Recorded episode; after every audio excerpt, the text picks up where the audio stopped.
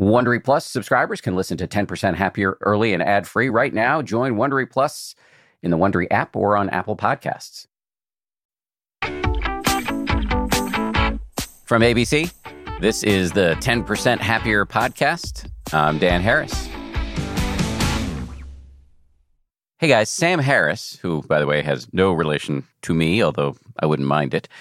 Sam has had a formative impact on my contemplative development. He was one of the first quote unquote normal people, at least that's how I computed it back when I was still a rather judgmental skeptic. He was one of the first normal people I met who was really into meditation, which gave me a lot of courage and inspiration to pursue the practice myself. Sam later helped me get into my first meditation retreat with his old friend Joseph Goldstein, which was a massively important event in my life and the beginning of a deep and important relationship for me with Joseph. For those of you who are not familiar with Sam, he is a neuroscientist, philosopher, author, podcaster, and app founder. He first came to my attention in the mid aughts when he wrote a best selling book called The End of Faith, which was a Jeremiad against organized religion. I was surprised to learn that, notwithstanding his hostility to religion, he had spent cumulatively several years on meditation retreats, often in the company of Joseph. Sam later wrote another best selling book, which touched on his meditation career and contemplative subjects in general. It was called Waking Up. Waking Up is also the name of his meditation app. But while he has one foot firmly placed in the contemplative world, he's also very much in the arena, mixing it up on Twitter and on his extremely popular podcast called Making Sense, with his controversial views on hot button issues from Trump to race to Islam. Sam believes that the future of civilization depends on our ability to have rational conversations on thorny issues.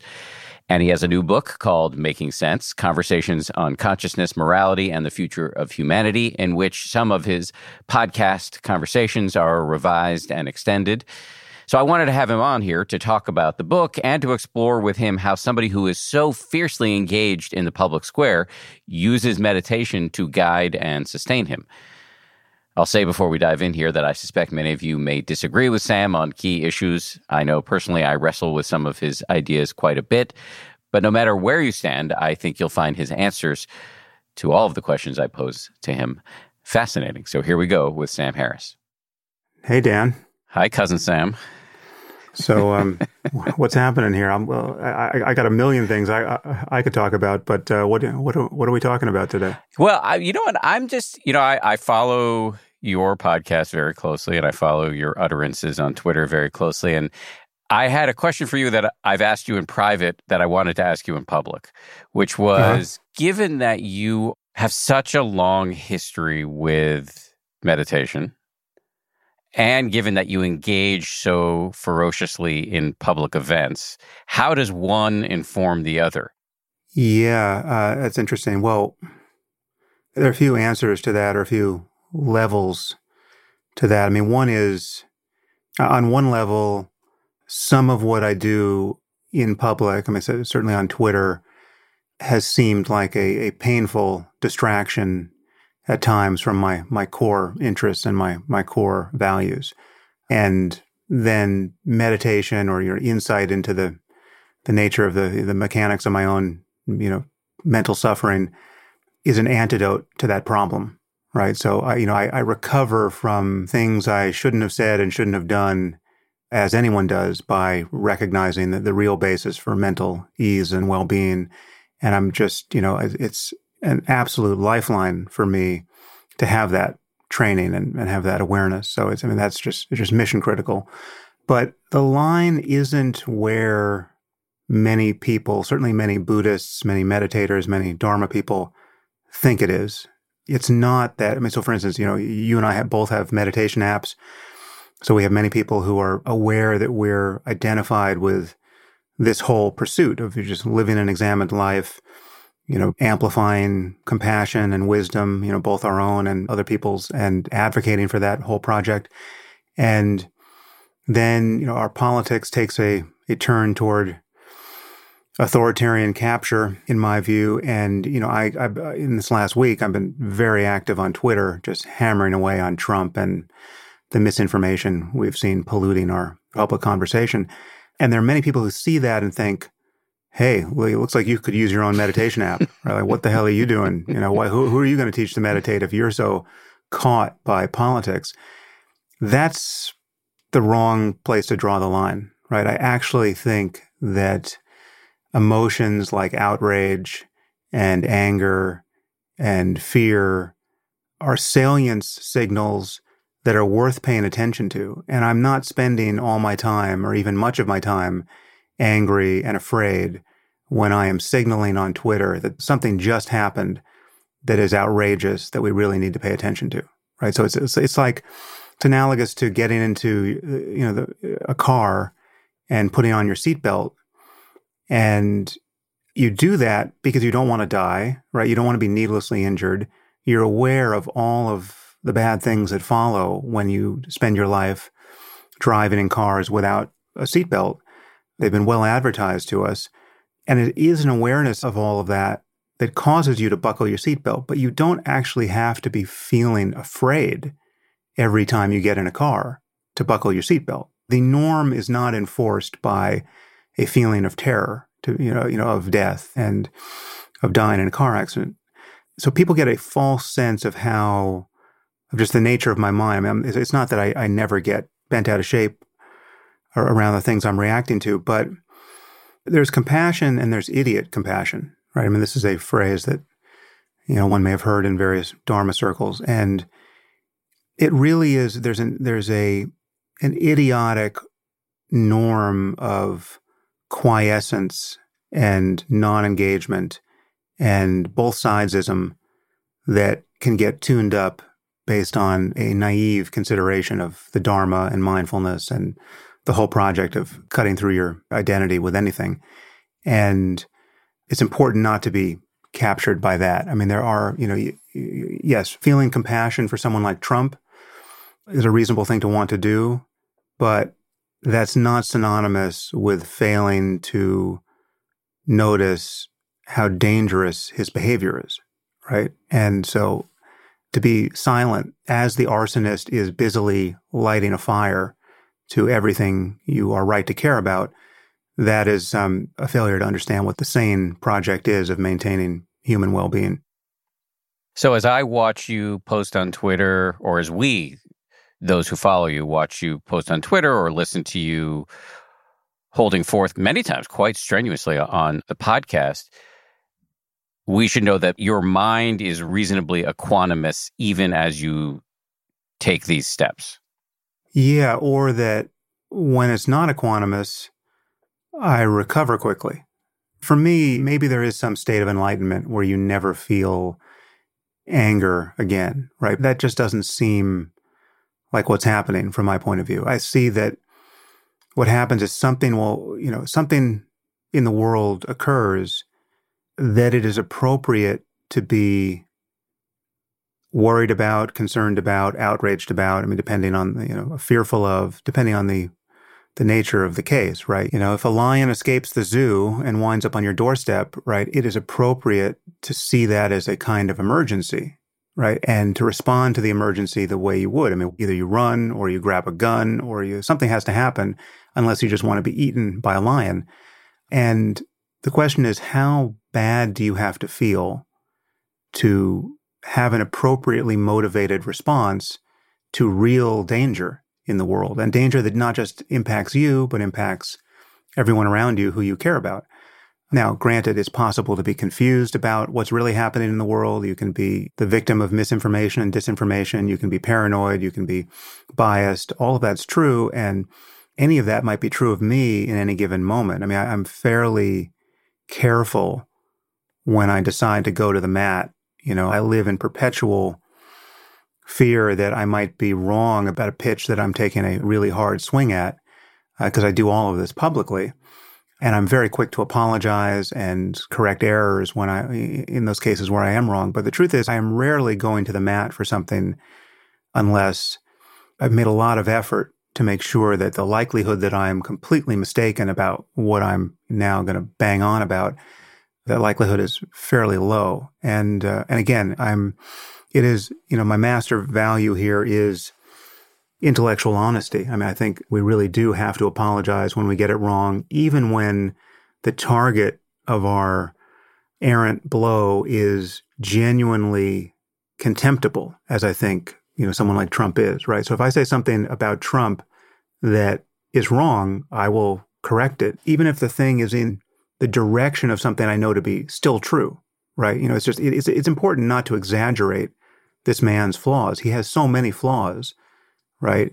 That it's unnecessary to exaggerate them, but it also just destroys your credibility to exaggerate them. So I try to be very careful there. And honestly, I spend even more time, as I think you know, criticizing the far left than I spend criticizing Trump, right? So I, am right, you know, I'm right in the middle of it really is a kind of high wire act where, you know, on both sides, I notice the capacity for serious error and, you know, I don't want to fall off the wire.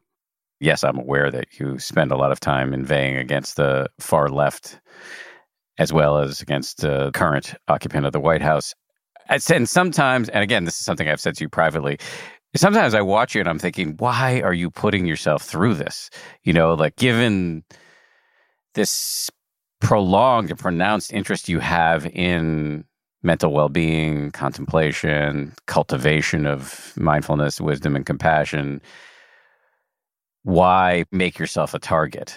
Hmm. I've heard you answer this privately, but how would you answer it publicly? Well, um, I mean, making myself a target isn't the concern from my point of view. I do spend a fair amount of time rethinking many of these moments. I've recalibrated my engagement with social media in particular. I use Twitter up until the last week, I mean, up until the election, really. My behavior on Twitter had completely changed for, you know, at least a year, you know, if not more. I, mean, I just was not looking at what was coming back at me. I almost never engaged with anything. I would just put out what I thought needed to be put out, right? So I feel a responsibility having a reasonably large platform that when where I, I think I can discredit bad ideas or amplify good ones, I feel a responsibility to do that. In the same way that I, feel a responsibility to say something that makes sense on my podcast, right? It's just like we're in the game of trying to influence public opinion to the good. Otherwise, you know, what are we doing having conversations in public anyway, right? But I definitely have course corrected because I was noticing that I was, yeah, I was just not intelligently curating the contents of my own mind. I, mean, I was just spending a lot of time thinking about things I, I don't actually have to think about that I couldn't really influence much for the better. And it was painful to do it.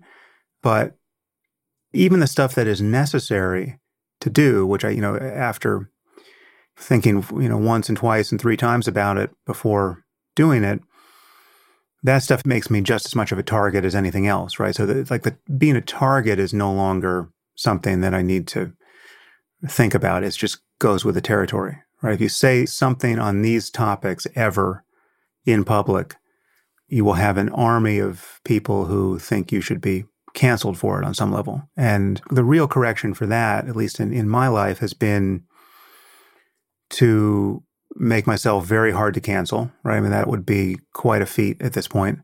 Not to say it's impossible, but it's just, you know, I, I am, I have deliberately for a couple of years, you know, inured my, my whole operation to the prospect of cancellation. It never feels like a significantly reckless business decision to say what I think in public. And I'm, you know, I'm sensitive to the fact that not everyone can achieve that in their lives and that's why I, you know, I, I can't say that people should draw that everyone should follow my example because I don't know what my example is really, you know, practically speaking for many people. It's just, you know, people have to worry about getting fired. They have to worry about getting deplatformed. And those are real concerns. And so, you know, I'm trying to create a space and this, this, this signals, you know, much more of my criticism of the left here. I'm trying to create a space where it is safer and safer for smart, well intentioned people to speak honestly in public. And if they do, it's just in fact the case that they will violate many taboos now that are hemming us all in. And so I, I see that as a, you know, one of my primary roles is to have kind of shored up my own uh, you know, spaceship against uh, obvious leaks so that I can actually make sense at scale and make it safer for other people to travel in this direction. But in terms of why you do it, why you, to use my terms, put yourself through it, it seems to me that there's in your mind uh, the service aspect here that the world's troubled and voicing sometimes unpopular opinions and having difficult yet hopefully constructive conversations seems like a necessary act. Yeah, well, if you're thinking about human well being and how to safeguard it and increase it, I think the longest lever we can get in hand ever is ideas, right? I mean, every idea, you know, good and bad, is far more potent in the end than the individuals who traffic in them. The world is not filled with bad people doing bad things for the most part.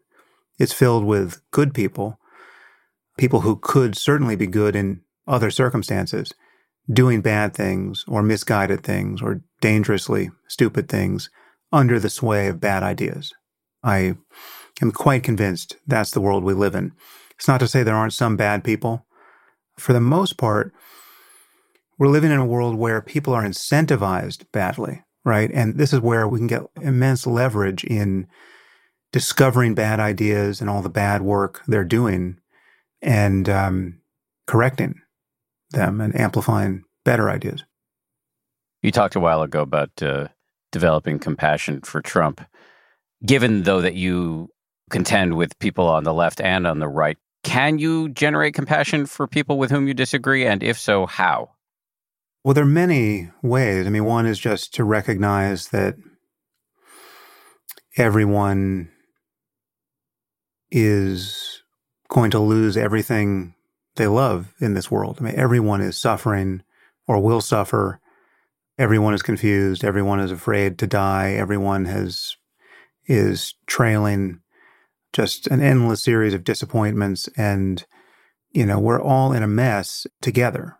And I mean, one of the things that makes it so hard to feel compassion for Trump in particular is he doesn't seem to be somebody who is suffering or capable of suffering in the normal range in which we experience that and notice it in others, right? I, he doesn't seem like someone who has any ethical engagement with the world. And he doesn't seem like someone who's capable of deep relationships. So he doesn't even seem like someone who is capable of suffering all that much when the people close to him die right? I mean, it's like it's like this is this is he he seems like he's missing a module in his brain that is critical to the ordinary functioning of an ordinary person. He does not seem like a normal person to me. There are very few people I've ever come across personally or seen in public life who I would say that about. And this is not, you know, uh, you know granted on some level this is just my opinion, but it's an opinion formed by knowing a tremendous amount about him as a person, right? And this person has been living in public view for, you know, almost as long as we've been alive, right? I mean, this is, we're talking about decades of data on this guy. Much more of my conversation with Sam Harris right after this. As they say at Amica, empathy is our best policy. Whether you need auto, home, or life insurance, they're ready to help you protect the things that matter most to you. They're a mutual company, customer owned, in service to you. Amica representatives are here when you need them, and you can take comfort knowing a real person will be there on the phone to take care of you because the greatest measure of their success is your satisfaction.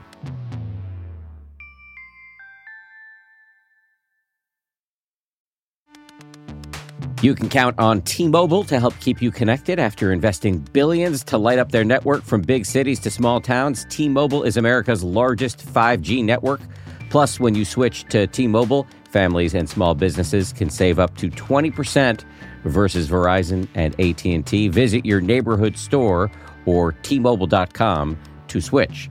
Plan savings with T-Mobile Third line free on essentials via monthly bill credits versus comparable available plans. Plan features may vary. Credits stop if you cancel or change plans.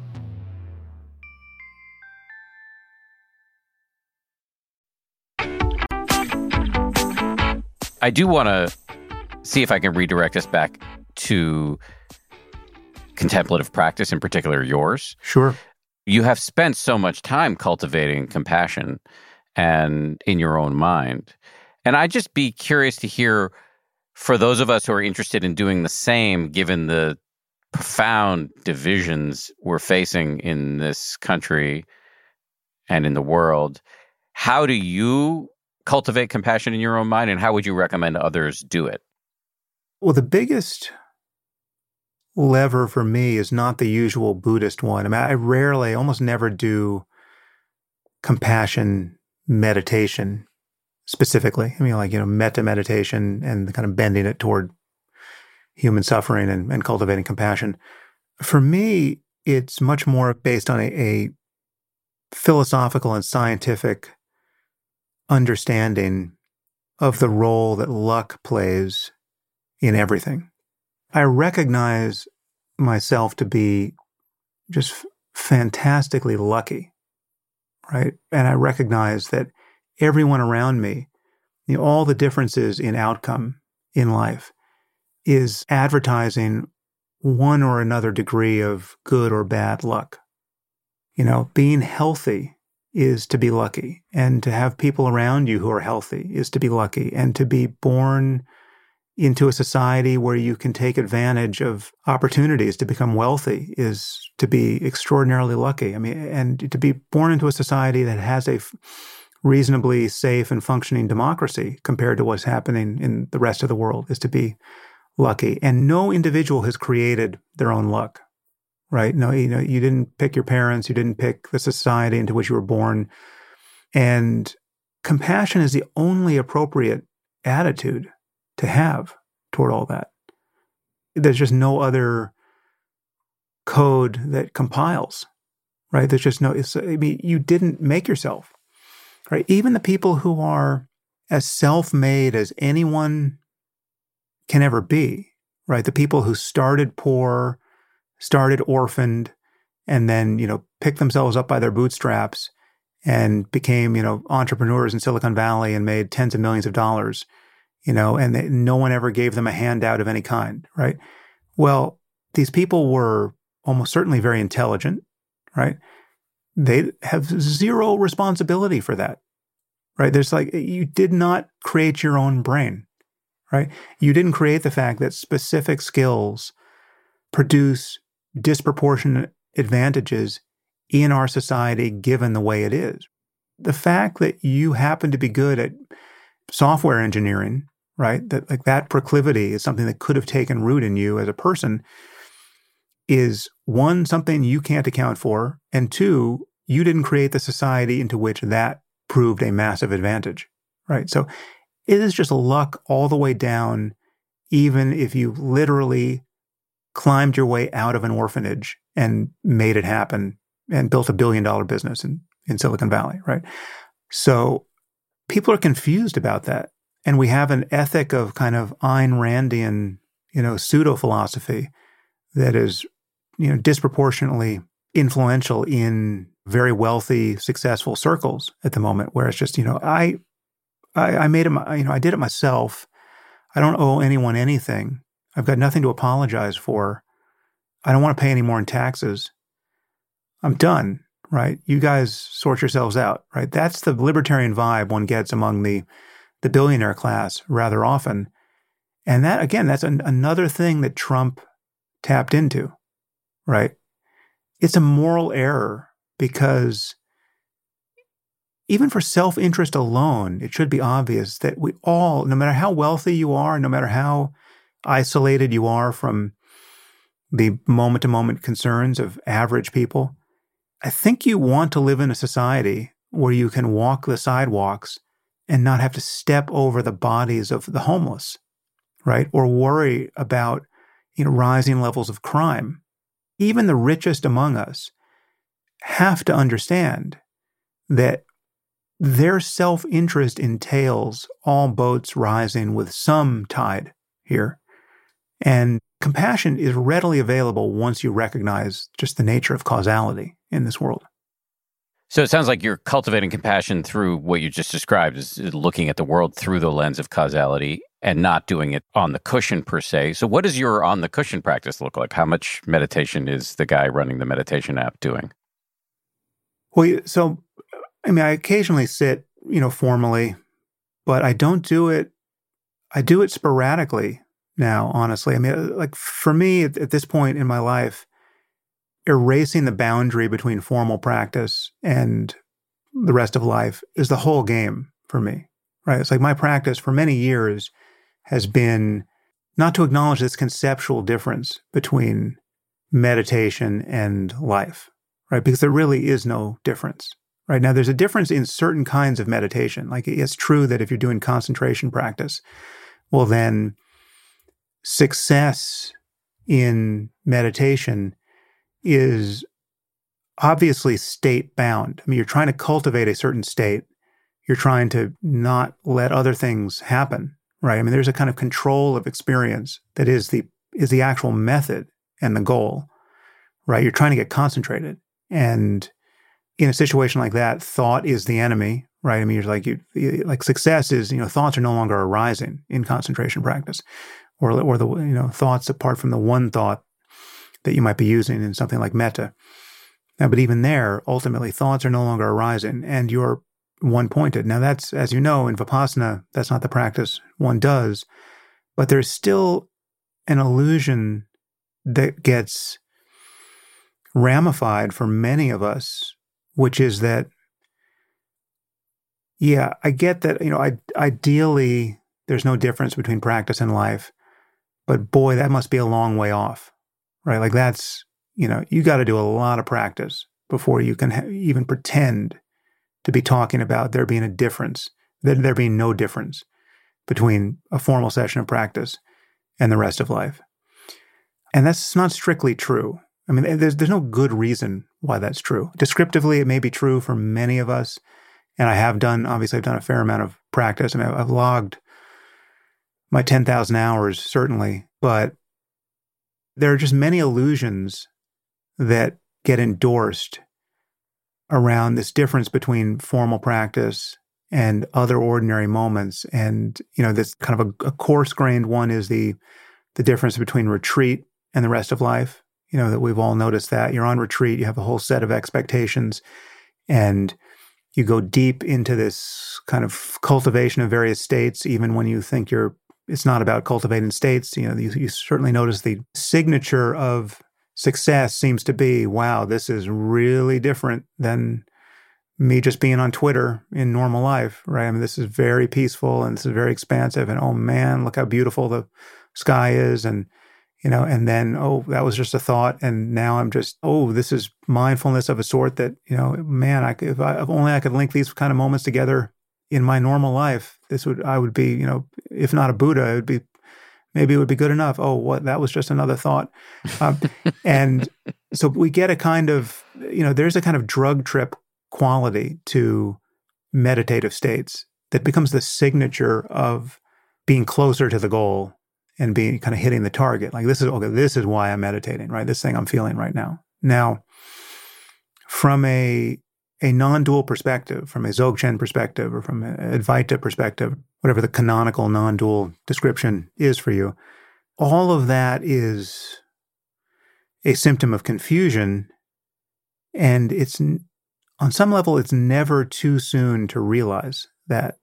Now, again, many people conceptually realize it, and that becomes its own deviation point, right? I mean, the truth is, it's necessary to actualize it, right? You like actually need to be experiencing non duality, not just thinking about it, right?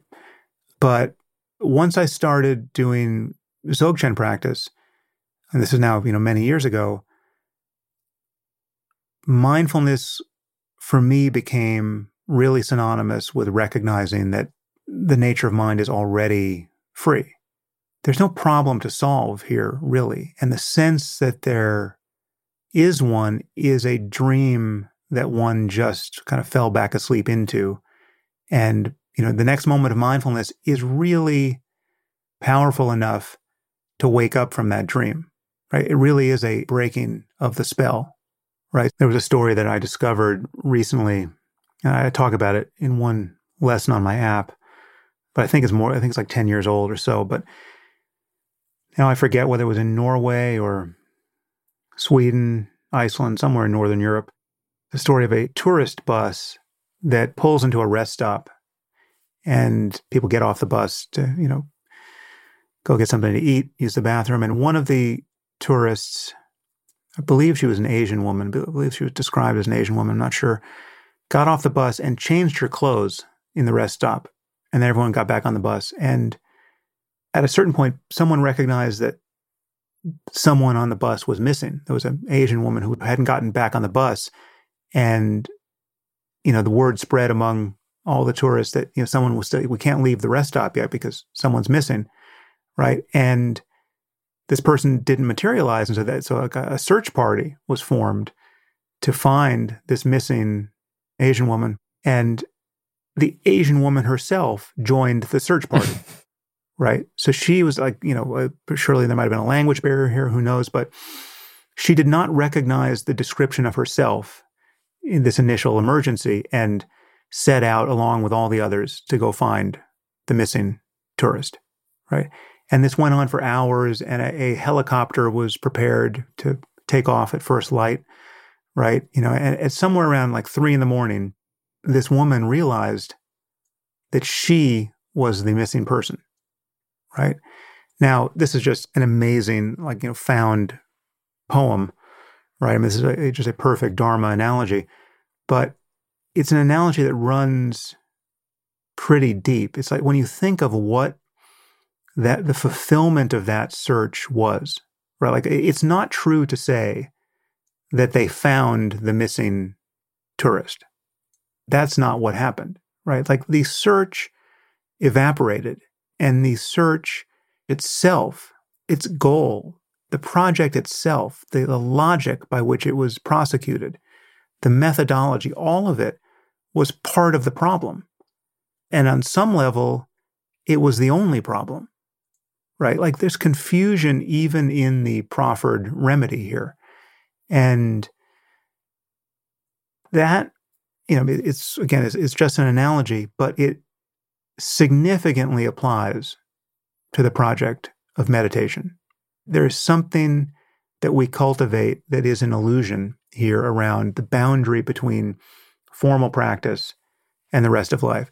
So in Dzogchen, it's often recommended that, you know, rather than sitting long sessions, they recommend you know many shorter sessions as a way of no longer falling into this pattern of feeling like okay, here's the practice part of my life, and then whether it's an hour or two hours or whatever it is, and then now I get up and now I'm going on with my day, and there's here's the samsaric portion of my life.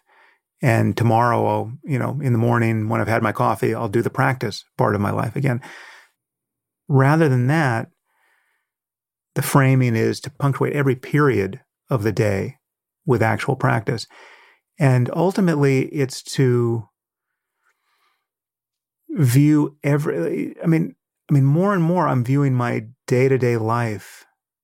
And this actually, this has been, uh, I hadn't really thought about this, but I think this has been enhanced under COVID because, you know, for like now nearly nine months, I've been functionally locked down, right? I mean, I've just been almost on like a spaceship. Right? I mean, literally, like I almost never go out of my house, right? So it's a very weird circumstance, but it, it feels a little bit like a retreat, right? And it's you know, it's not a retreat that wherein I'm practicing formally very much, but I'm viewing every moment in my day as one of these transitional moments where it's like, okay, now I'm getting up it's like the way you feel on a retreat where like now I'm getting up from the sitting session and it's going into the walking session. I don't know how many times a day my experience is punctuated with this transitional the, the next thing that I'm going to do is framed by a really clear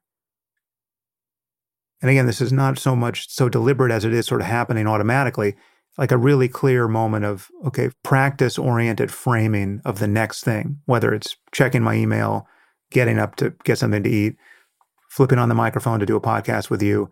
I mean, this just keeps happening. The truth is, I feel like I'm practicing more than I ever have at this point in my life. But in terms of sitting formally, I'm not doing much of that at all. I mean, I'll sit for five minutes here and there, 10 minutes here and there, but I'm definitely not sitting for an hour in the morning or at any point during the day.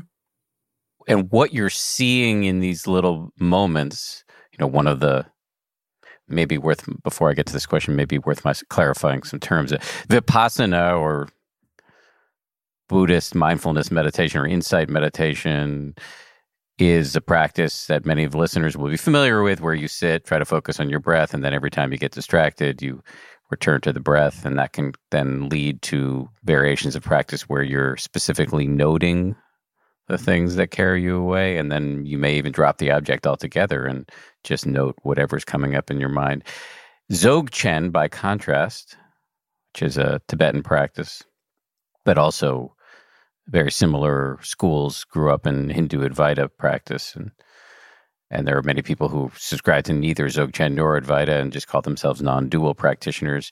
That practice is more directly looking for who's the knower of experience, who's this illusory self, and as soon as you start to look, you see that there's nothing to find. Mm. So in those moments that you're describing of those short and in Dzogchen, they often say the way to practice is short moments many times. And in this, in the noticing you're doing, can you describe that experience that you're having many times throughout the day as you go from one activity to the next?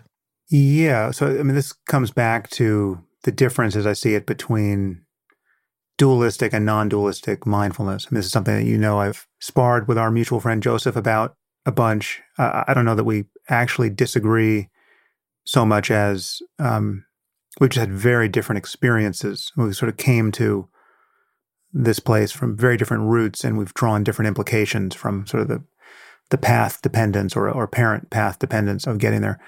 But you know, this will be familiar to many people. I think probably every person listening to us who practices mindfulness. The place most of us start with mindfulness practice is to feel like we are a source of attention you know, very likely in the head, that can strategically point attention at various objects. You're told to notice the breath, right? And that can be easy to do, it can be hard to do, but you feel like you can aim the light of attention very likely down at your nostrils or at your chest or at the abdomen. And then there's there's a problem that arises because then you get distracted by thought and then the game becomes noticing that sooner and more often. And thoughts are another strata of subjective reality that you can then pay attention to strategically. And so you find yourself aiming attention at thoughts and sensations and emotions. And ultimately, everything It can become a kind of choiceless awareness where you're no longer fixating on any object strategically, but you're letting your attention point to various things, you know, whether deliberately or spontaneously. But it does feel dualistic. It feels like you are the seer or the hearer, or, you know, or the meditator in the end.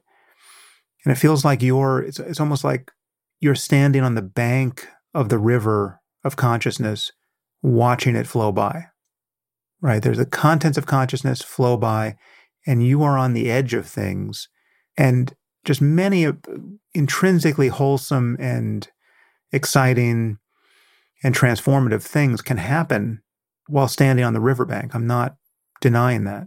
It is a kind of superpower to notice a thought as a thought and unhook from it and notice negative emotions and decide to not give them energy and to and to feel more concentrated and to feel the positive mental affect that comes with concentration and you know all of that.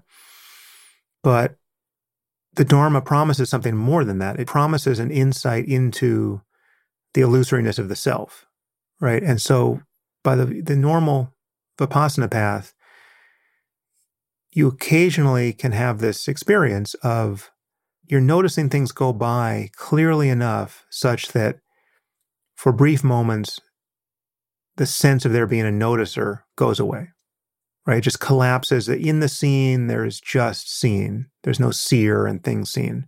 In the hearing, there's just hearing. And so that, you know, I was a, a, uh, a Vipassana yogi early on. And, you know, this kind of experience would happen to me much more on retreat than it would happen in normal waking life. And hence the significance of the difference between being on retreat and being in normal waking life. But it wasn't something I could bring on intentionally.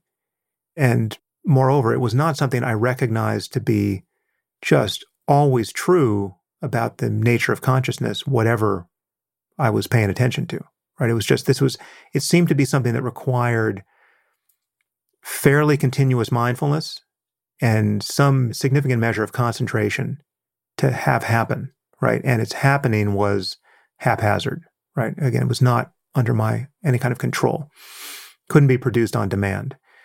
And there seemed to be nothing in the not nothing. There's, I mean, the, the teaching seemed to be kind of confusing on this point. While, yeah, yes, this seemed to be something that would be the nature of mind under certain descriptions.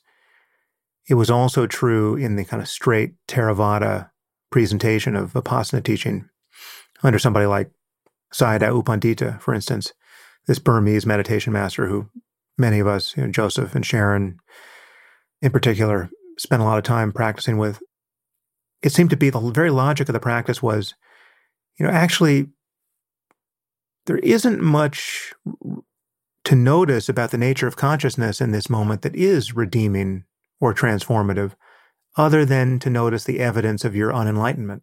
Right? I mean, you should just notice anicca, dukkha, and anatta. But the anatta you're noticing, the selflessness you're noticing, is not any kind of fundamental freedom from self, you know, radically cutting through the illusion of the self. It's more selflessness by virtue of impermanence. It's anatta by virtue of anicca. It's like you're noticing everything arise and pass away, and and you're drawing the implication that there can't be a stable self in this clockwork because where would it be? Right? It's like it's a kind of inference. Right? Now, non-dual mindfulness or Dzogchen practice, or the insight. You know, I'm convinced that the insight into Advaita in the Indian tradition is the same thing, although it is a different methodology, and you know, in some ways, it's a there are pitfalls to any teaching. Really, I mean, again, there's a needle. There's a needle that has to be threaded here. I mean, in, in Advaita, you can get the sense that really there is no methodology beyond just talking about this stuff endlessly with a guru. And either you get the point or you don't. And if you get the point, there's never a reason to practice. And if you don't get the point, your practice is always hopeless, right? So it's like there's a, it's too steep a path as often taught.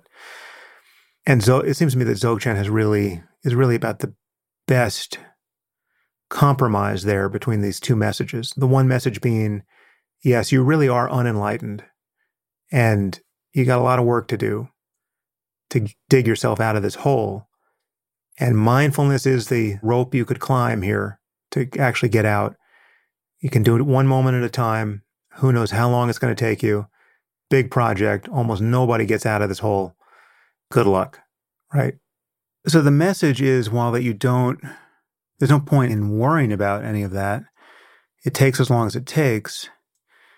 You do absorb the impression that really the project is to kind of spectate on the evidence of your unenlightenment in each moment as equanimously as possible, as mindfully as possible, but recognizing the mind of the Buddha, right, in this moment is not actually in the cards, right? Like, a, uh, that's not you, right? You're going to, you got a major spiritual adventure in front of you before that, anything like that is true, right?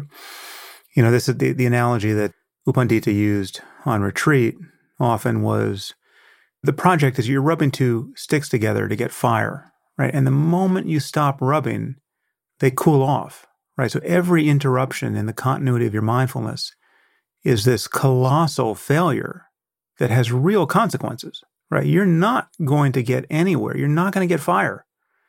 If you keep intermittently rubbing these sticks together and then only to let them cool off. right now. And as you know, this is predicated on that version of Buddhist psychology, which suggests that the progress of insight happens along this one path where you you have to have these cessation experiences to uproot wrong view and various defilements, and that, that is the path of practice, right? There's just no there is no other logic by which minds would get freed in this place. Now, there is a contradiction, but whether whether or not some semblance of that is ultimately true, that could be debated. But what seems obvious from the non-dual side is that ordinary conscious awareness is already free of self, right? It's already free of self. It's not like you figure out how to annihilate yourself through practice. It's not like the really existing self gets uprooted through the progress of insight. It's not like the tourist who was lost gets found, right? There was a false problem here. It was actually a false problem, right? It's not a real problem that got solved. And you can discover that directly, right? And so non dual mindfulness becomes rather than being the person on the bank, the meditator, the locus of attention in the head, noticing objects go by, you recognize that you're actually the river. You're identical to it. You're not aware of consciousness and its contents. You're aware as consciousness and its contents. Right? You're not watching experience. You are identical to there's no place to stand where you are not identical to the sphere of experience. You know, you're not on the edge of it looking into it. Right? You are it. And that's a difference. There's a shift, there's a subtle shift there that is clarifying of an illusion that you, you know, you took for granted as being true, that you may you didn't know was an illusion.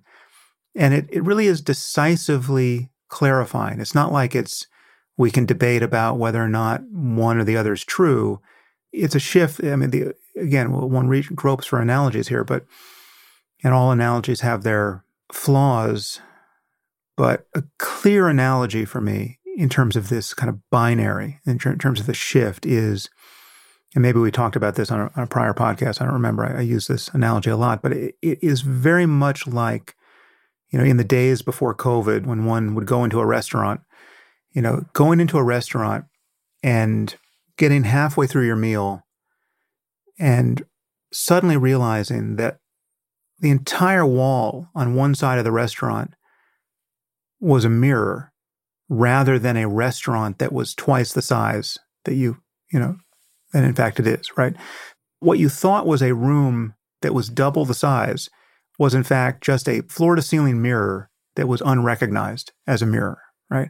So something happens there, but what happens is not a change in your visual percept, right? It's not like the light changes or that, you know, it's just all the visual data is the same, but there is a shift and it's decisive. Like you just, you know, you, you don't go back to imagining that those there's more people over there, right? You see that those people are the same people as the people over here. And that's just a piece of glass and there's no depth to it, right? There's just a light on a wall.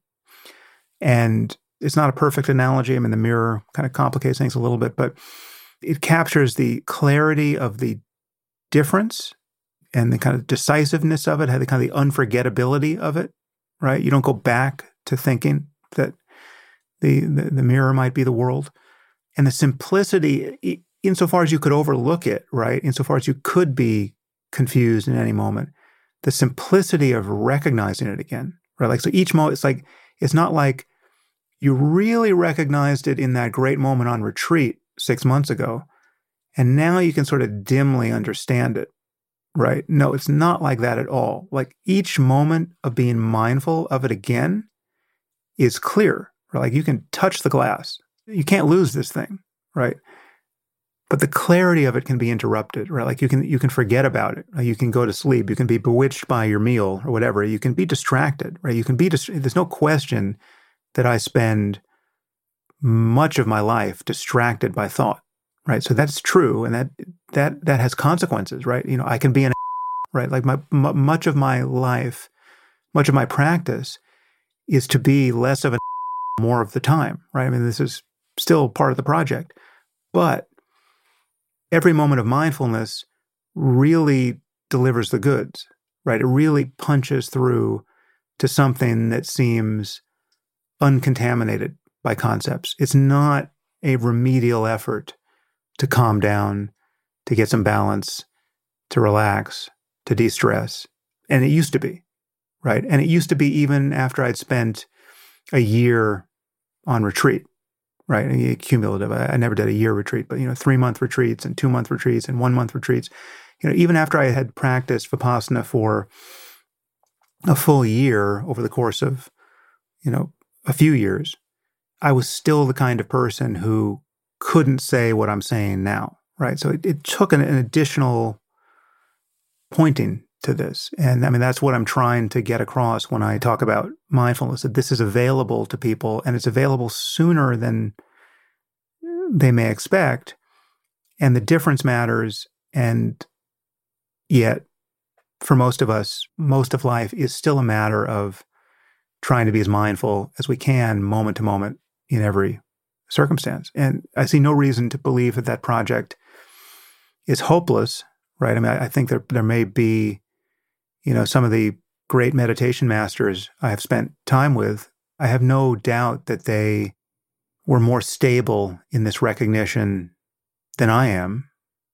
And I have no doubt that practice is part of that project. But it's also true that there is no boundary between meditation and this moment. Right? There's no boundary between meditation and doing a podcast. And so I'm really in my own life undermining the notion that there might be a boundary. And so that's and COVID is a kind of unusual experience because it is just it is Groundhog Day over here. I mean, it's just very weird to be. I mean, it's very much like retreat. I mean, for people, it, it, this is another way in which I consider myself incredibly lucky. But I can't imagine what the experience is like for people who have never been on retreat. It's like this is having been on retreat is is a great preparation for this totally bizarre experience we're all having collectively, right? I mean, it's just it's uh, yeah, as many silver linings as I have found in this. Personally, I will be very eager to get inoculated against this this bat-borne illness and get out there and eat in a restaurant again. So I have a comment and an anecdote and then a question. Mm-hmm. The comment is if people are interested in practicing this non-dual mindfulness that Sam is describing, there are a number of resources out there. One would be Sam's app, Waking Up.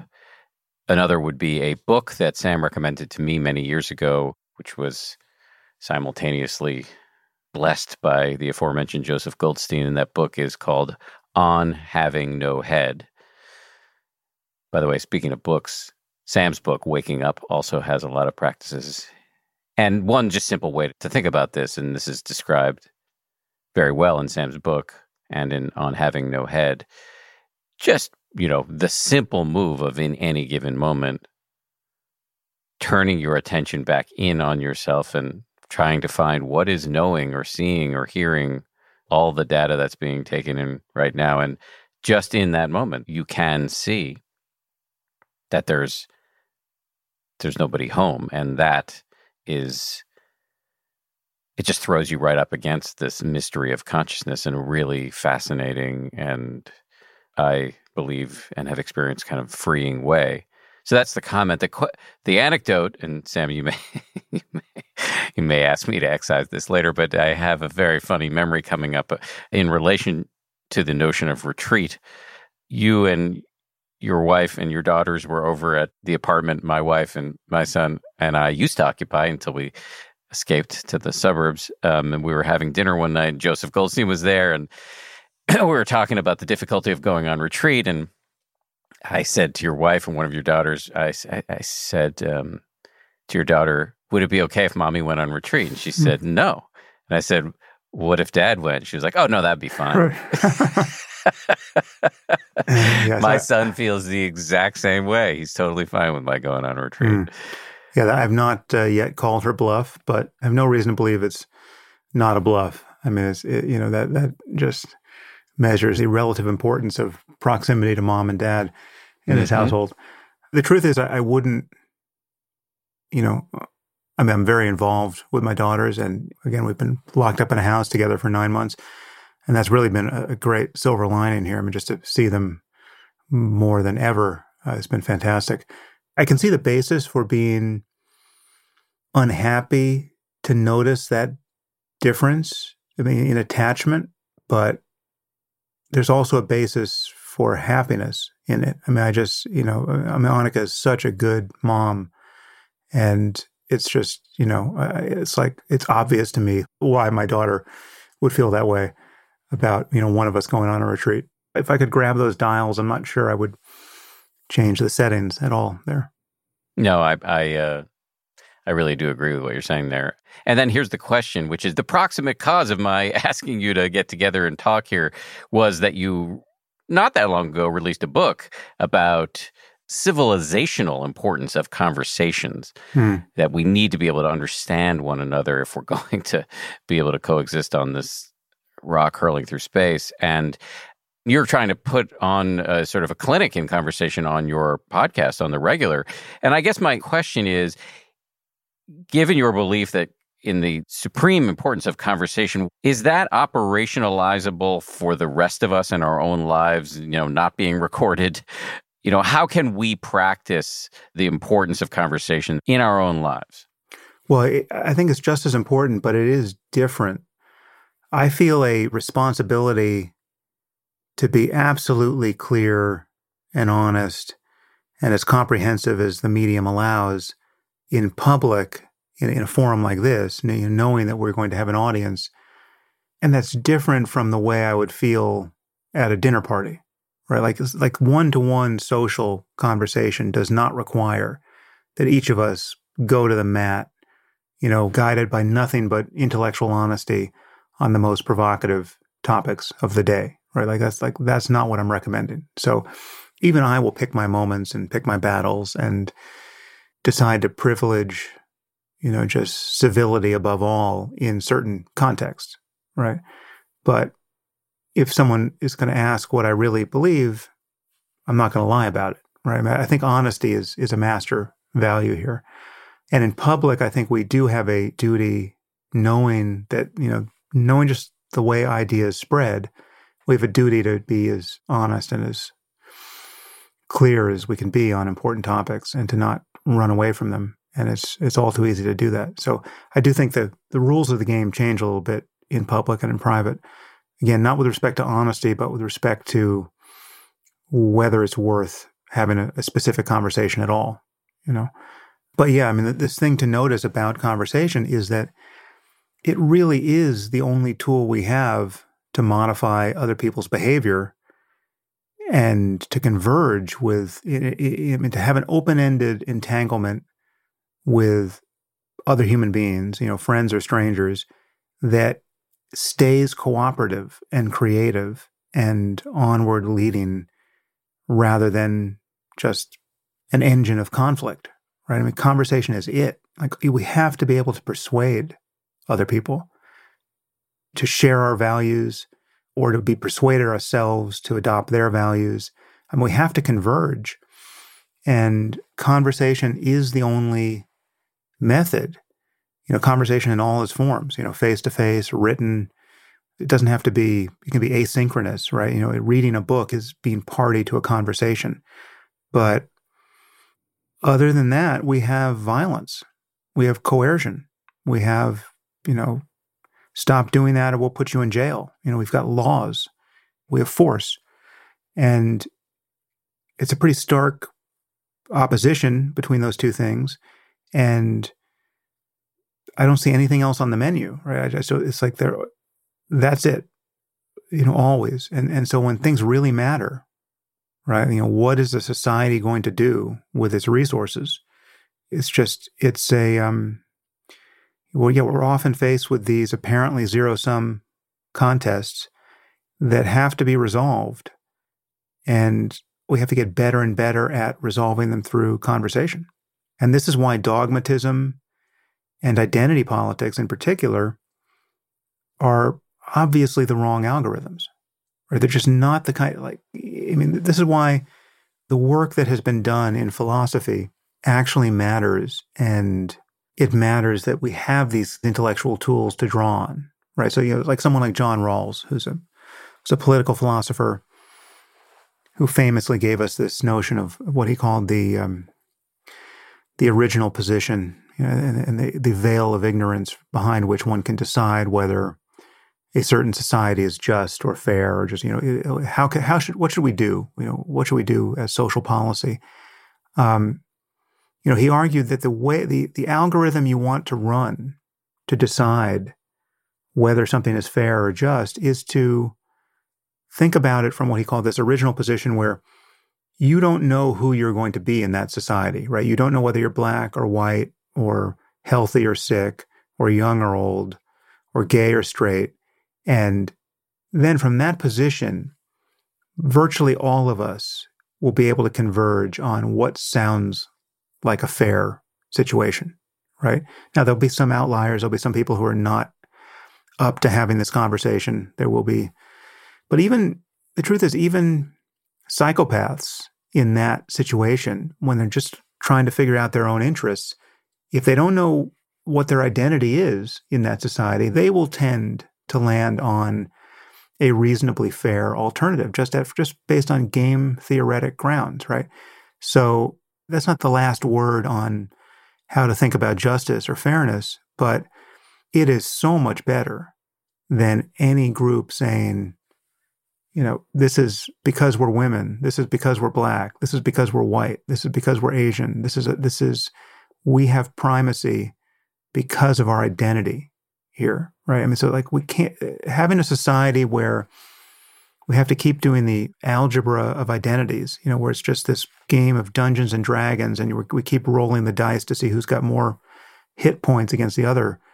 It's um that can't be the way we get out of this mess. And so, um, yeah, I mean, I think most of what I'm doing is standing at the intersection between philosophy, you know, often moral philosophy and philosophy of mind and science, and this other area of concern that you and I just talked about in, in the at the end here, and just what it means to to truly live an examined life, what it means to live a life that we really couldn't possibly regret, you know, and what will it mean to die without regret? You know, how do we put ourselves in position to be have that sort of mind, right? And how do we make a society where the most people can do that?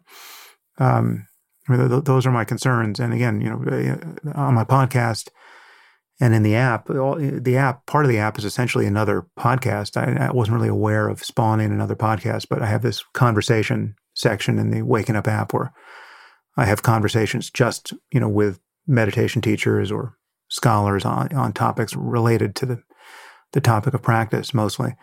So yeah, I mean, more and more I, I, I spend my time talking to people or talking at people and and not writing, you know, which is much to the the consternation of my book agent.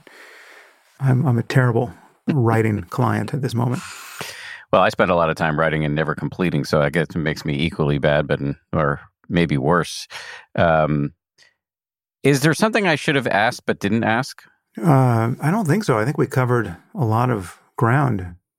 Well, really, I, I took way more time than I was planning to take of yours, and I'm grateful. So thank you. Oh, always a pleasure and honor, and uh, we um, we always have more to talk about. So let's let's do this again.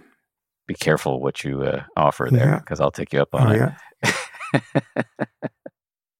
Big thanks to Sam. Really appreciate him coming on the show.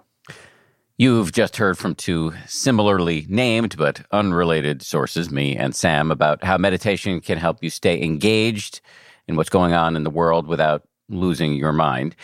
If you're looking for a sign that you're supposed to actually start meditating, if you haven't already, this is a sign. And uh, you can bring a friend or family member along for the ride. For a limited time, if you buy yourself a subscription to 10% Happier, we'll send you a free gift subscription to share with anybody you'd like. Of course, nothing is permanent, and this offer is no exception. Get it before it ends by going to 10%.com slash December. That's 10% one word, all spelled out, dot com slash December. We'll put that link in the show notes. Before we go, a big thank you to everybody who worked so hard to make this show a reality. Samuel Johns is our senior producer. DJ Cashmere is our producer. Jules Dodson is our AP. Our sound designer is Matt Boynton of Ultraviolet Audio. Maria Wortel is our production coordinator. We get a massive amount of incredibly useful input from fellow TPHers such as Jen Poyant, Nate Toby, Ben Rubin, and Liz Levin. Also, big thank you to my ABC News comrades Ryan Kessler and Josh Cohan from ABC. And we'll see you all on Wednesday for a great episode with Daniel Goleman, author of Emotional Intelligence, a best selling book, really a landmark book that is celebrating its 25th anniversary. That's coming up on Wednesday. If you like 10% Happier, and I hope you do, uh, you can listen early and ad free right now by joining Wondery Plus in the Wondery app or on Apple Podcasts. Prime members can listen ad free on Amazon Music. Before you go, tell us about yourself by filling out a short survey at wondery.com/survey. Once upon a beat. Remember those stories and fables that would capture your imagination and you couldn't wait to see how they would unfold? And now, when you read them as an adult, you think some of these old tales could use a fresh spin. We have a perfect podcast to bring you the stories you remember, remix, and reimagine for the kids in your life today. Join me, DJ Few, and my trusty turntable, Baby Scratch, as we spin up new tales in the New Kids and Family podcast, Once Upon a Beat.